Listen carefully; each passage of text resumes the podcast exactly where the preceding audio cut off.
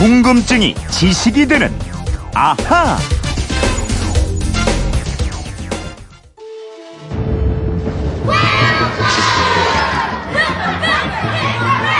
A circular railway that extends for 438,000 kilometers and completes one circle every year. Passengers, as in the beginning, 네, 보신 분들 많이 계실 텐데요. 기억나시나요? 봉준호 감독의 영화 설국열차 예고편을 잠깐 들으셨는데요. 휴대폰 뒷번호 3039 쓰시는 청취자께서 이런 문자를 주셨습니다. 영화 설국열차를 봤습니다. 지구에 갑자기 빙하기가 닥치면서 생긴 일을 다룬 영화인데요. 이 영화처럼 재난을 다룬 영화는 또 뭐가 있나요? 요즘 날씨를 보면 영화 속 이야기로만 끝날 것 같지 않아서요. 하셨어요. 어떤 궁금증이든 시원하게 해결해드리는 궁금증 해결사 MBC 이영은 아나운서와 오늘은 이 궁금증을 풀어드리겠습니다. 안녕하세요. 안녕하세요. 네, 이영은 씨는 재난을 소재로 한 영화 좋아해요? 아, 그럼요. 몰입도 정말 많이 되고요. 음. 다 보고 나면 몸이 뻐근해지는 것 같아요. 그렇군요. 네. 이 설국 열차는 1년에 지구를 한 바퀴씩 도는 열차 속에서 벌어지는 일을 다룬 영화잖아요. 네, 보신 분들은 많이 계실 텐데 도대체 저 기차가 왜 저렇게 멈추지 않고 계속 달리는지 음. 기억하시는 분들은 많지 않을 것 같아요. 네. 바로 지구 온난화, 기후 변화 때문입니다. 음, 지구가 온통 얼어붙은 설국이 영화의 배경으로 나오는데 지구 온난화 때문에 그렇게 된 거라고요? 네, 이 영화가 만들어진 게 2013년인데요. 영화 도입부에 자막으로 이런 설명이 나옵니다.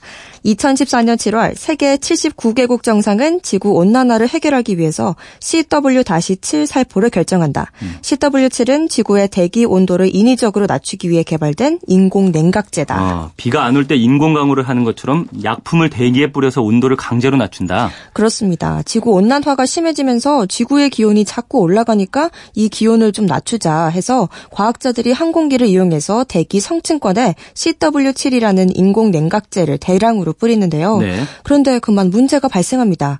기온이 조금만 내려가야 하는데 예상과 달리 강력한 한파가 생기고 상상할 수도 없는 강력한 빙하기가 지구에 닥친 겁니다. 지구에서 생명체가 살아가기 어려운 환경이 돼버렸군요. 네, 지구에 살아있는 모든 것이 다 얼어붙어서 죽어버려요. 오직 지구를 1년에 한 바퀴 순환하는 설국열차에 탄 사람들만 살아남게 되는데요. 네. 설국열차 바깥으로 보이는 눈과 얼음으로 덮인 새하얀 풍경은 지금 같은 여름에 보면 아주 시원해 보이지만 사람은 살 수가 없는 참담한 환경입니다. 그렇게 지구 온난화가 계속되면 얼마나 심각한 상황이 될 수 있는지를 경고하는 영화였는데 다른 재난 영화도 꽤 있죠. 네, 대표적인 영화가 투모로우라는 제목의 할리우드 영화입니다. 음, 투모로우 영화가 포스터가 생각이 나는데 이 영화도 지구가 빙하로 뒤덮인다는 설정 아닌가요? 맞습니다. 투모로우는 2004년에 개봉을 했으니까 14년 전 영화인데요. 어, 아까 설국열차는 인위적으로 약품을 대기에 뿌려서 빙하기가 생겼다고 했잖아요. 네. 근데 이 영화는 지구의 해류 순환에 이상이 생기고 순환이 멈추면서 빙하기가 온다는 설정입니다. 투모로우의 빙하기는 자연적인 빙하기군요. 그렇습니다. 우리 인간들이 만들어낸 온실가스가 증가하면서 북극의 빙하가 녹고 또 이로 인해서 바닷물이 점점 차가워지게 되고 이게 다시 해류의 흐름을 바꾸면서 지구가 얼어붙는 빙하기가 찾아온다는 겁니다. 음, 그러니까 지구 온난화로 자연계의 평형이 깨진다. 네, 지구는 대기와 해류가 끊임없이 순환하고 움직이면서 자연스럽게 평행을 맞추는데요. 급격한 지구 온난화로 인해서 이런 흐름에 이상이 생기게 된다는 거죠. 근데 실제로 그럴 가능성이 있을까요? 기후학자들은 가능하다고 얘기합니다. 예. 전 세계 해양은 거대한 해류의 흐름인 해양 컨베이어 벨트로 연결되어 있는데요. 그 외 메비우스의 띠 아시죠? 네. 종이의 끝과 끝이 연결돼서 끊김이 없는 것처럼 해류도 마찬가지로 연결이 돼 있다는 거예요. 음. 단순한 생각에 물이 바다로 들어가면서 하나로 섞여서 흐를 것 같지만 실제로는 차가운 물은 깊은 곳에서 흐르고 또 상대적으로 따뜻하고 가벼운 물은 얕은 곳이나 위로 흐른다고 합니다. 아, 물이 층을 나눠서 위아래로 따로 흐른다.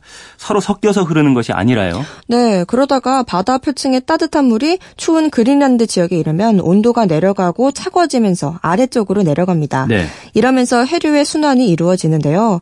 그런데 지구 온난화로 극지방에 있던 얼음이 녹으면 바닷물의 염도가 낮아지고 가벼워진다고 합니다. 음, 그러면 밑으로 내려가야 될 물이 안 내려가겠네요. 그렇죠. 그린란드 부근에서 밑으로 내려가야 하는데 가볍기 때문에 안 내려가거나 느리게 내려가게 되고요.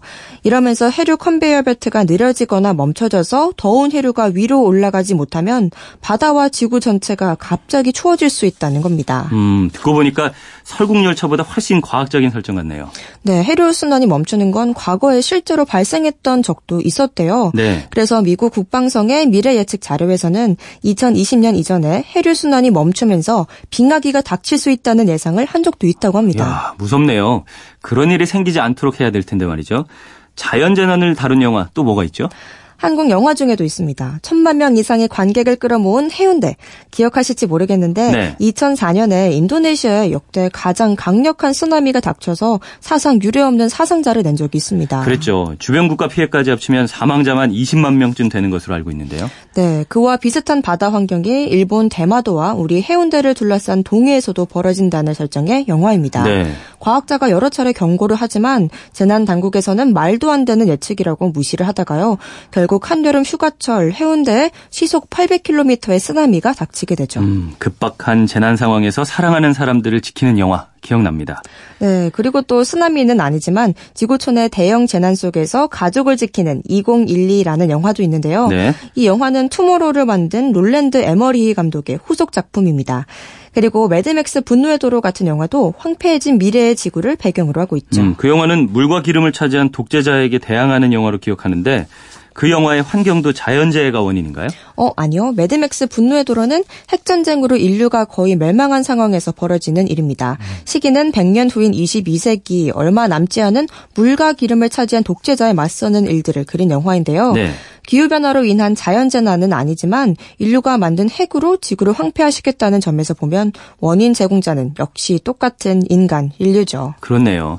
이 과거에는 행성 충돌이나 화산 폭발로 인한 재난을 다룬 영화들이 줄을 이뤘던 것 같은데 최근에 나오는 영화들은 기후변화나 환경오염으로 인한 상황을 다루는 게 확실히 많네요. 그렇습니다. 그만큼 환경오염과 기후변화가 심각한 지경에 이르렀다는 방증으로도 볼 수 있겠죠. 네. 이 올여름 말복이 지나도 아직 끝나지 않은 기록적인 폭염을 경험하면서 또 오늘 얘기한 이런 재난 영화를 보면서 이런 지구 환경의 원인 제공자가 바로 우리, 나라는 생각을 해볼 필요가 있을 것 같습니다. 질문하신 3039님 궁금증이 좀 풀리셨죠? 준비한 선물 보내드리겠고요. 이영은 아나운서 평소 궁금한 게 있는 분들은 어떻게 하면 되죠? 그건 이렇습니다. 인터넷 게시판이나 MBC 미니 아니면 휴대폰 문자 샵 8001번으로 보내주시면 됩니다. 문자 보내실 때는 미니는 공짜지만 휴대폰은 짧은 건 50원, 긴 건 100원의 이용료가 있습니다. 네, 지금까지 궁금증이 지식이 되는 아하 이영은 아나운서였습니다. 수고했어요. 감사합니다.